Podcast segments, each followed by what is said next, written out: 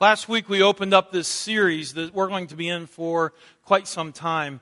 And it's, again, titled, Who Do You Think You Are? And we are looking at those truths of who we are, our identity in Jesus Christ. And when we begin to discover our true identity in Jesus Christ and not just discover it cognitively, but we begin to live out of it emotionally and spiritually, that's when the cage, the walls begin to drop. That's when the shackles begin to loosen. That's when we begin to live in what Jesus said when you know the truth, the truth will set you free.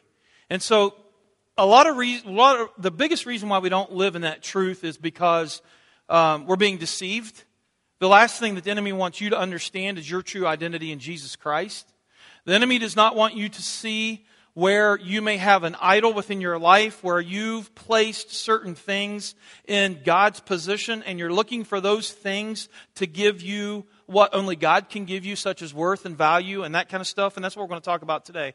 Um, last week I gave you one disclaimer about, remember, in Genesis when we read God created man, and in, in the root of that, in the Hebrew context, it literally means mankind. It means humans. It means uh, human, all that stuff, not, not just between man and woman, but it means mankind. Disclaimer number two today is, and it's already started with me, through this series, you're going to get mad. You're going to get frustrated. Some of it will start today because when we start talking about idols, that gets right down to where we live. And when anybody starts wrestling with one of your idols, you're going to fight, you're going to get angry, you're going to get frustrated, you're going to start blaming, you're going to start looking at all these external things, and you're going to saying, but, but, but, but, the reason why I do this is because of this. The reason why I do this is because of that. The reason why this idol's over here, this idol's here, this idol is there is because of fill in the blank. If you find yourself, and I'm telling you that will happen because it's already happened to me. And I'm telling you what, if you live under the impression that I stand and preach at you, I'd like to have a come to Jesus meeting with you. And what I mean by that is this stuff hits me way sooner than it hits you. And I know what it feels like to get hit by this. So if you think that I'm impervious to this or that I'm uh, in some pedestal where I don't experience this or that I'm coming after you or I'm, I'm preaching at you, I would say guess again because I'm in this too. And I've got my idols that God is saying, this has got to go. This has got to go. This has got to go. So I'm asking you to journey with me. I'm asking you to open up your heart to the Holy Spirit. I don't care if you've been here at this church for years. I don't care if you've been following Christ for before you were even born. I don't know how that happens, but some of you I think may have that in your mind. I'm telling you that we are on a journey, and until we see Jesus face to face, we're constantly going to be we're, we're, we're, constantly being transformed in his image, which means he's constantly coming at times saying, let's move this, let's move this, let's pull this out, let's do this, let's do that. And he doesn't do it all at once because I think that would be extremely overwhelming. But I'm telling you, hang in there with me, okay? That's my disclaimer number two. This morning we're going to talk about we're going to talk about idolatry or um, identity idolatry, and it's really the it's really um, part two of what we discovered last week. Last week, I shared with you, uh, it all starts by understanding who we are. It's got to start in the Word of God. It starts back in Genesis where it says we were created in the image of God. What does that mean? We're created as spiritual beings. We're created as emotional beings. We're created in the image of God. We have some of those characteristics like God has. We, last week we talked about that and we talked, that, if you remember, and we just sang a song that said this. We talk about us being mirrors of God. Remember? As we receive what God gives to us, we cast it out on the others others. And what it does is others sees that, see that, they look back at us and it reflects back up to God. So what they're seeing is God. When you allow the Holy Spirit in your life to change you and you're no, you, you get over this bitterness and anger and this, all this other stuff and it's replaced with joy and hope and peace and long suffering and patience, the fruits of the Holy Spirit as Paul talks about in Galatians 5. When you do that, the people see God. Jesus told us that. He taught us that as a human. He said, look, if you've seen me, you've seen the Father. Father. What was he saying? He was saying, I'm God, but he was saying, I'm reflecting God. It's, this is what's going on. This is what we've been called to do. We also talked last week, and like I said, that one song we sang, did you, did you pick up on the words that it said, you know, it talked about when, when God's just revealing himself. Now I'm forgetting the words of that song, but it talked about, it, it, it showed how God, we see God. We see God through this kind of, through this type of action. Him showcasing himself through these types of things. Last week we talked about being humbly honored, which humble in the root of that word literally means to know our place before God. We are not God. None of us are God. We're created in the image of God, but we're not God. We're not animals either. We reside in that middle. We're called to, to, to govern over God's creation and to enjoy God's creation. But we're called to be good stewards of God's creation, but we're not God. We're, we're kind of right there in the middle that we're, we're, we're, we're not animals though. We also talked about us being, uh, uh, revelation receivers. Your identity, you don't have to go to Europe. You don't have to go off on some journey to find yourself, to find who you truly are. If you're searching, that's the whole dichotomy. You're never going to find it in a sense per se because it's revealed to you. When you begin to live in harmony with the power of the Holy Spirit, Jesus taught us these truths. Do you understand why it's so important to read the Word of God? When we spend time reading it, we, under, we begin to see, we understand these truths as God reveals them to us. That's how He reveals them to us. And He does it through the power of His Holy Spirit. And so when we spend time in the Word of God and we learn, when Jesus said, Remember when Peter said, eh, Jesus said, Who does people think I am? And he, they laid out some things. They think you're, you know, this person, this person, or this person. And he says, Who do you, who do you think I am? And what does Peter say? You're the Messiah. And Jesus says, Blessed are you. Blessed are you, Peter. Why? Because God the Father has revealed this to you. Meaning that we don't have the capabilities of seeing it unless God through His Spirit, reveals these truths to us. That's why it's extremely important to spend time in the prayer and word, because God reveals Himself to us. And when we quench the Holy Spirit, when we grieve the Holy Spirit working within our lives, when the Holy Spirit ministers within your life, He comes into your life and He says, Hey, you got an idol right here. You've got something right here that needs to be dug out. You've got something in here that's kind of painful, but in order to be transformed more into the image of God, you've got, we, we've got to take this out. And when you say, I'm not doing that, I'm not going to do that, you're grieving the Holy Spirit, and at some point, you're not going to be able to see things of God, and you're not going to be hear, hear things of God. Because that's the ministry of the Holy Spirit. This isn't some pick and choose buffet type thing. It's the Holy Spirit doing His ministry within us. Today we're going to talk about identity idolatry. And in Ezekiel 14:3, it says that, and, I, and I, let me say this, guys. I would doubt that, uh, you know, I, I would really hope to not think this, but I highly doubt that there's someone sitting in here this morning that has some idol, like we read about in the Old Testament, in your backyard. Like you have this Asherah pole in your backyard, or this, this monument to Baal, or some other type of idol where you go out each evening or in the morning or whenever and you bow down before it and, and, and you're, you're, you know, you're praying to it and stuff like that. I pray that no one has something like that within their life. But when we talk about idol, idol or identity idolatry, God's saying it's no longer about that.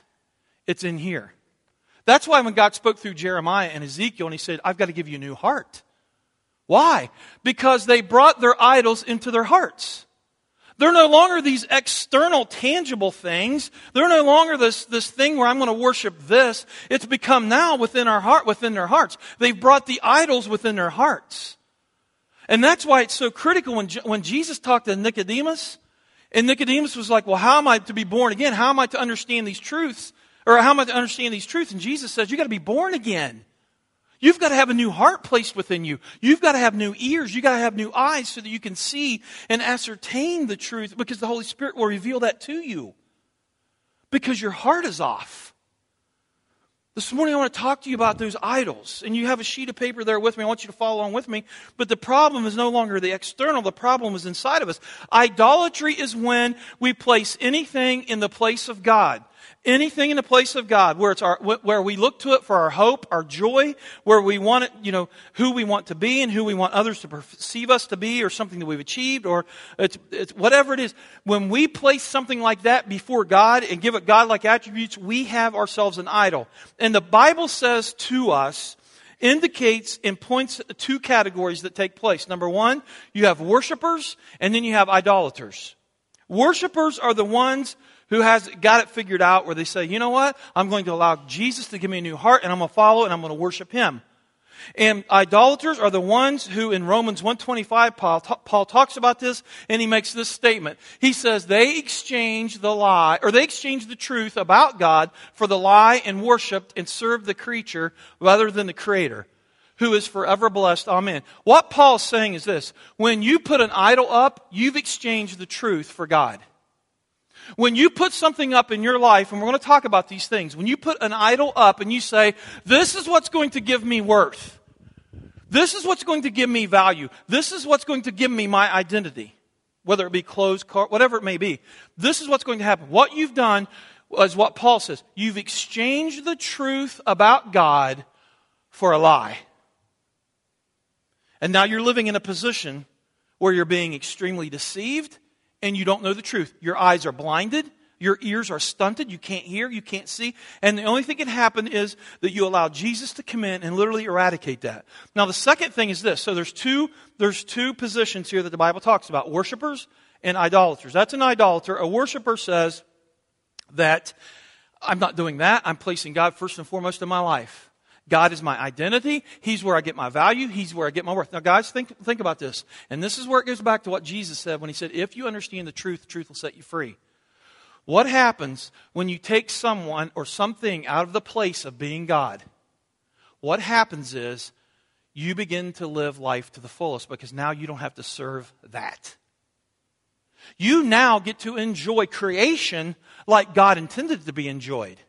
When you exchange the truth for a lie, though, you now are enslaved to something that's never going to give you what you're expecting it to give you. Does that make sense? And so when you let that go and you put God in the proper place and you put everything else in its proper place, now you can enjoy people. And we're going to talk, you're going to enjoy people because if you, if you place another person's opinion ahead, you know, and it's like, this is where I get my value. And if this person doesn't agree with me, I'm going to be upset and blah, blah, blah, blah, blah. You've put that, you put that person in the place of God. And when you put God back at the top, now you can enjoy people, relationships. Now you can enjoy the creation the way it's intended to be. So, as I share with you, I, just want to, I just want to, um, you know, share the, that, that thought with you first. Um, and, and again, I just, I ask that you would hang with me. Even if you get frustrated, it's going to happen. Uh, we read about in Acts with Paul when he went into Ephesus and he challenged them. He found their idols. He challenged the idols. They drug him outside. They picked up rocks. They stoned him. They thought he was dead. We don't like it when someone tampers with our idols. We get very angry and frustrated. So I'm just saying, I'm trying to let you know this up front so that if you begin to get really tense and uptight during this, this message, just take a deep breath and understand maybe the Spirit is trying to communicate with your heart. So let's take a look at these. That sheet I gave you, I want you to follow along. Um, I'm not going to go in order, okay? So if you have an idol that says that you have to go in order to complete each line in order, you're going to be frustrated, okay? You're not going to get your worth attributed to you, okay? I joke, but I guarantee there's going to be someone call me this week. You didn't go in order. I don't understand why we can't go in order, you know? What theology is there about order? There's none. I just want to do it to upset you. Okay. Let's start with the first one duties. Okay? Duties. I'm a student. I'm a theologian. I'm firstborn. I'm responsible. I'm the funny one. Every time something gets difficult, I'm the one that brings light to the situation. I'm a construction worker. I'm an attorney. I'm a machinist. I'm a farmer. I'm a teacher. What is it that we say that this is my duty? And a lot of times those things can become our identity. We say, well, this is who I am. But here's what happens is, if our identity is in the duty, you try to find the thing that is you. Well, what's my thing? If that's, if my duty's me, then what's my thing? Well, I'm artsy. Well, I'm contemplative. Well, I like to do this or do that. Well, this is me. This is not. So what happens is now you're trying to find in your duty who you are. You see how backwards that is? It doesn't define you and never will. Here's the truth. Who you are determines what you do. I want you to think about that because the world flips that. I want to tell you the truth again. Who you are determines what you do. It's not flipped. You don't do, you're not, you're not, you know, like what you do determines who you are. That's not, that's not it at all. Your identity is in Jesus Christ. That's who you are. And because your identity is in Jesus Christ, it's going to change, hopefully, the things that you do, the way that you live your life. It's not reversed like the world says it to be. If it's reversed, now what we have is good old humanistic psychology is what we've got. And it says, well, then here's a list of things that you need to do so that you can be different. I don't know about you, but I've tried that a few times. And that is the most frustrating way of going about something. You know why it's the most frustrating way? Is because it literally contradicts the Word of God. It literally goes against the Word of God. That's not the way it was. That's not how we're created. That's not the way it is. We are a child of God, and by being a child of God, by being His family, it affects what we do. Don't get wrapped up into the self help movement and all these other things because it's not going to change you. It's going to bring a lot of frustrations. So, under duties on that line, if this is one that you really struggle with, or as you contemplate and think about it, write down some of those things. That who, you know, who are you? And that's the question we're answering. Who am I? Does your job define you? Does, all, does these other things define you? Or first and foremost, does the, your relationship in Jesus Christ define literally who you are? The second one is this. Now follow along with me. Don't check out. Sufferings. What do you mean by sufferings?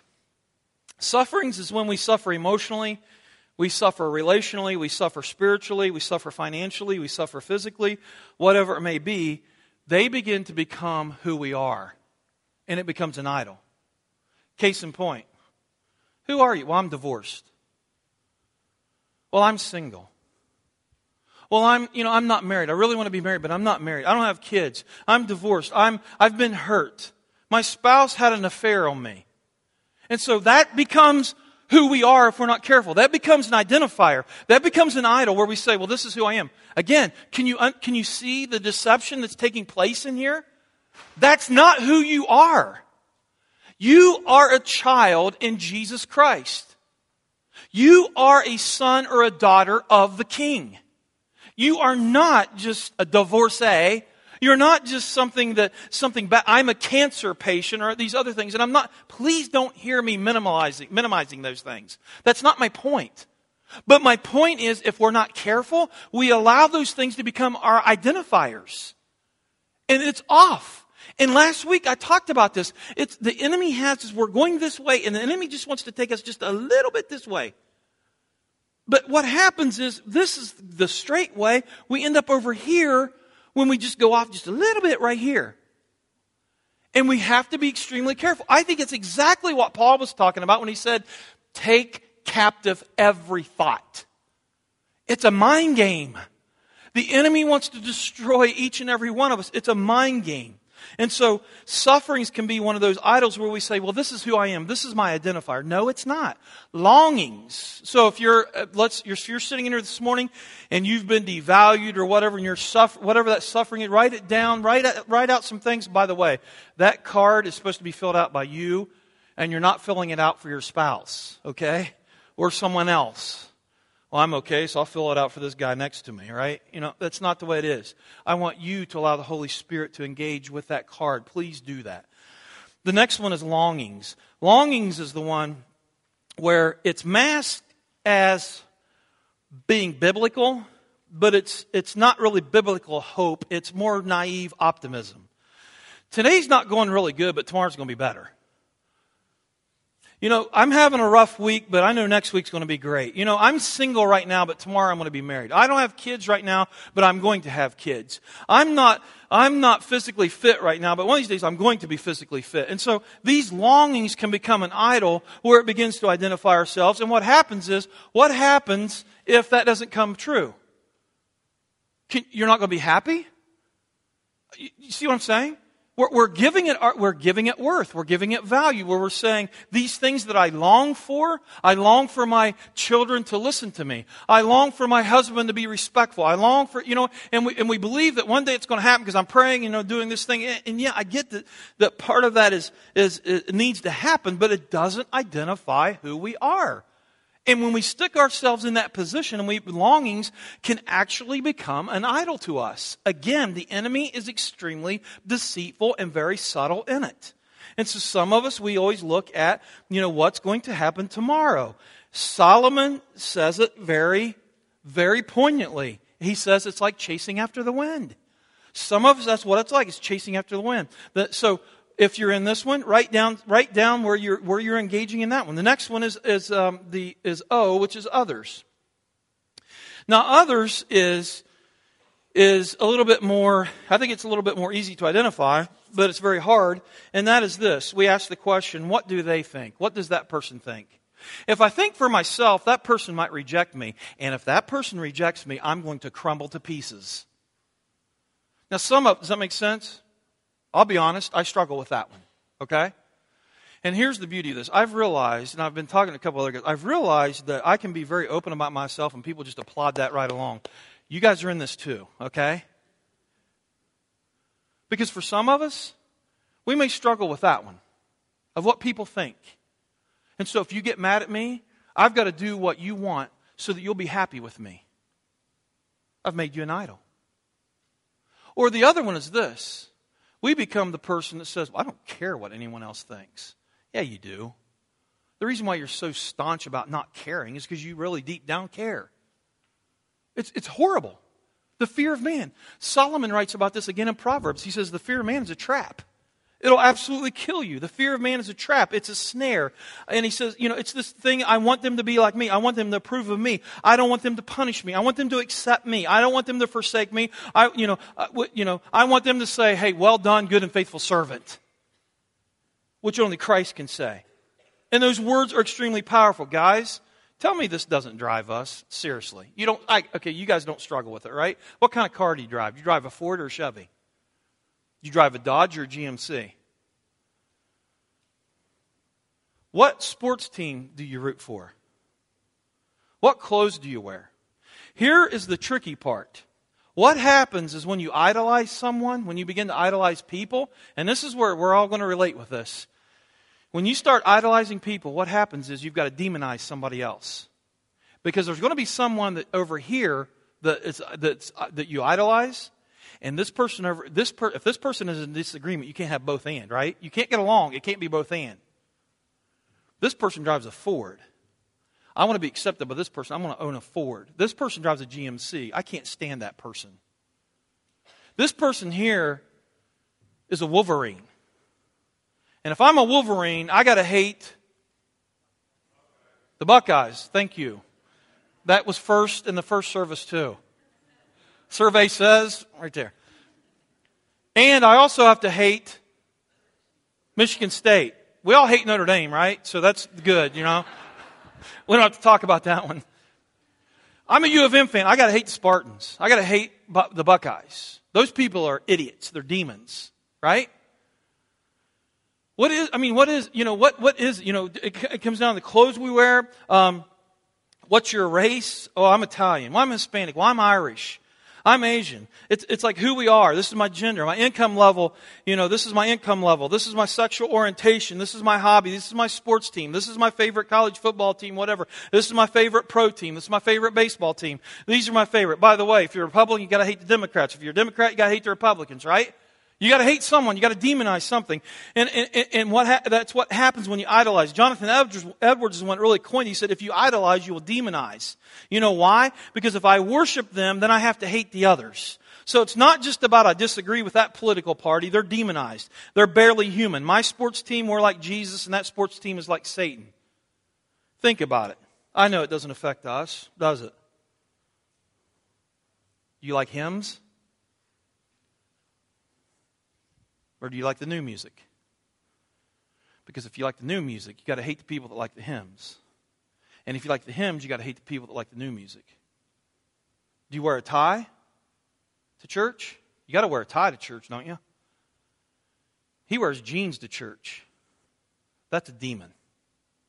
That's the Antichrist in the flesh. I don't know if you've picked up on this, but everything I've talked about has been what? Temporary. Temporary things. Things that really don't matter whatsoever. Hey, farmers, do you drive green or red? Red. Yellow. It's real. It's real. What kind of car am I going to buy? I'm a family man now. I can't buy a sports car anymore, right? My identity's shot in the sports car arena. So am I going to buy an SUV? I'm driving a minivan. My identity's shot. Heaven forbid someone see me in a minivan. My identity is, is, is absolutely shut. That's why I had to buy a Harley, right? I, I, I, I, I'm breaking even right now, right? I mean, we laugh about it, but it's so true. It's so true. We get worked up about it. We come in the church, and what we talk about, we get all upset with each other because of the temporary things. I'm really, I, I could really go off right here on a soapbox, but I'm, I'm, I'm not going to. But I'm telling you, we go off on the temporary things, the things that are tools that help us minister to people. Some of us have elevated those to doctrines. It's like, wh- what? And if you don't agree with them, I feel devalued. Well, what about me? I feel devalued. You see, it's, it's crazy.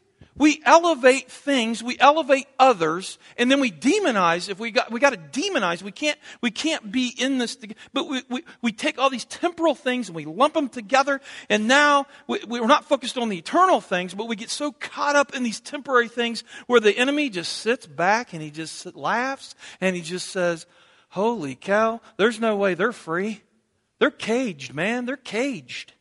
I love this because in the first service, it's kind of the same way.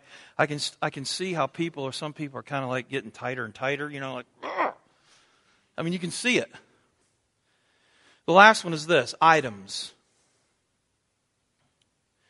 Items is uh, that category which says, in, in sociologists, it's, it's consumerism. We've made consumerism a religion. And it basically, you know, I mean, think about it. What do you wear? You know, you know, you, you, there's people that go to the, you know, I, we're probably all guilty to it to a certain degree. The, the very clothes that we buy is like, how's it going to make me look? It's my identity, right? I'm looking for something. Uh, like, you know that I, uh, you know, I've got a Harley. I love Harleys, but Harleys is, I think, are the masterminds of marketing. They sell you a lifestyle. I mean, it's a lifestyle. And you can buy into it because that's your identity now. And I find it very amusing for me, and I know Jeff's been in this and a couple of you others that, that are bikers. Man, when you put leather on, you're somebody different. I mean, people like kind of walk away from you. I've heard some people say, Our pastor's got a Harley? And it's like, and? What does that mean? I don't understand what that means. But, but, but items, and the bigger concern is, you know, is is it become an identity factor for me? Or anything else within our lives? If you'd heard Cliff Marr, he attends the Adrian campus, if you'd heard his testimony, his life testimony, he was so into the hot rods. That was his identity. He poured thousands and thousands and thousands of dollars into hot rods and taking them to the, to the shows and winning trophies. And he always had to be number one. And he literally, that was his, who he was. And then he went from hot rods to Harleys. And he had to have the biggest and baddest Harley and he would dump thousands of, he told me once, and he would share this with you guys too, that he dropped $40,000 into one particular bike he had. $40,000. Why? Because it was his identity. God began, to, God began to reach into his life to say, This is wrong. This isn't right. You're grasping the wind. You're chasing the wind, Cliff. And so Cliff, out of his obedience to Jesus Christ, sold his Harley, bought a Suzuki.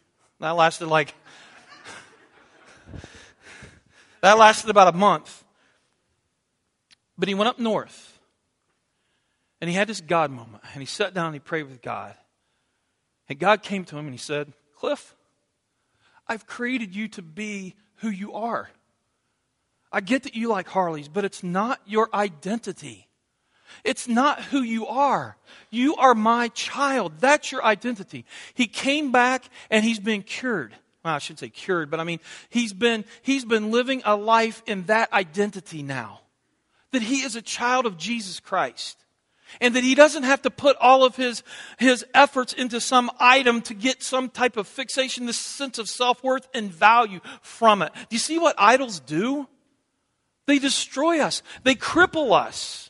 Here's where, let me just, here's where we go into the understanding our identity crisis. The worship team's going to come back up at this point, and we're going to, we're going to close here in just a couple minutes, uh, with some songs, but, or with a song. But, but I want to help you understand this identity crisis. There's a couple things here. Number one, you live in fear that your identity idolatry will fail you or be taken away from you. Just like I shared with you before. When we start challenging your idol, we get really frustrated because that's our identity. And so we live in this, this sense of fear or frustration that says, Don't you dare take my idol away from me.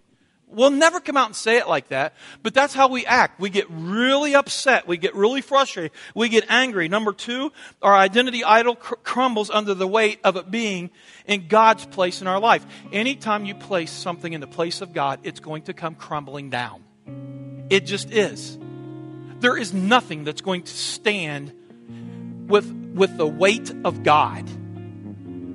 It's never been designed, it's not designed that way. It's not the way things were created. You're literally living against the flow of things and it will come crashing down. Number three,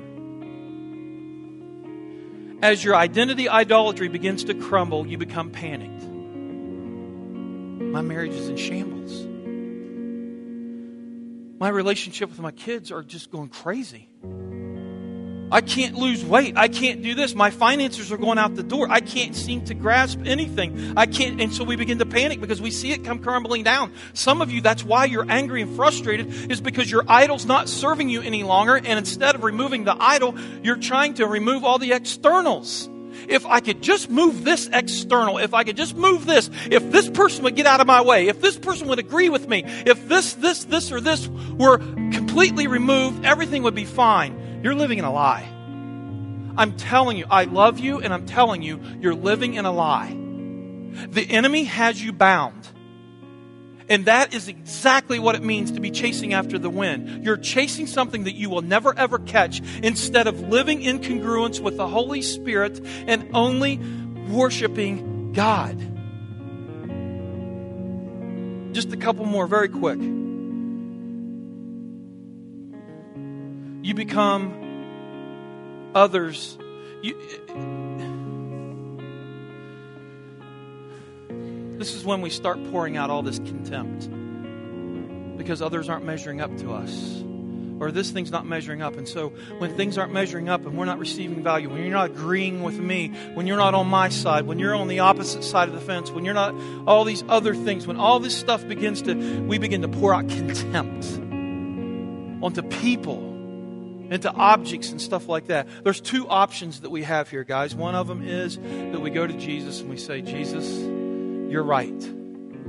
I've got an idol. Guys, I want to share something very quickly with you. I know we're running out of time, but I want to share something very personal with you.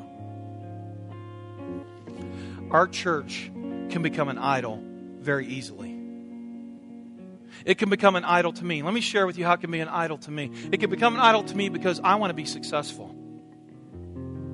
And when I want to be successful, when I want to put my career, when I want to put my position on a pedestal and make it an idol, I'm going to start looking at people as objects. I'm going to start doing all these other things because that's what I want. You guys do it too. We've had conversations. This church, instead of it being a living organism, we place it on the pedestal of an idol. And all these temporary things become eternal in our minds, which they're not. This is real stuff every single one of spaces. And so we've got two options. We can either continue down this path, beating our heads against the wall, hating people, pouring contempt out onto anybody in around us, our family, our coworkers, people we attend church with, our neighbors, whatever it may be. We just throw contempt out there because that's all we can do. That's what comes naturally now because we have an idol in the place of God. Or we can surrender this to Jesus Christ to say, Jesus, you're not in the rightful place in my life and I need your help. And guys, this is why I say after every talk, I pray that as we engage in this next song, that you would open your hearts to the power of the Holy Spirit. Because the Spirit's ministry is to come into your life and to reveal to you where you may be going off path, or maybe to encourage you to say, You're making grounds, man. You're becoming victorious.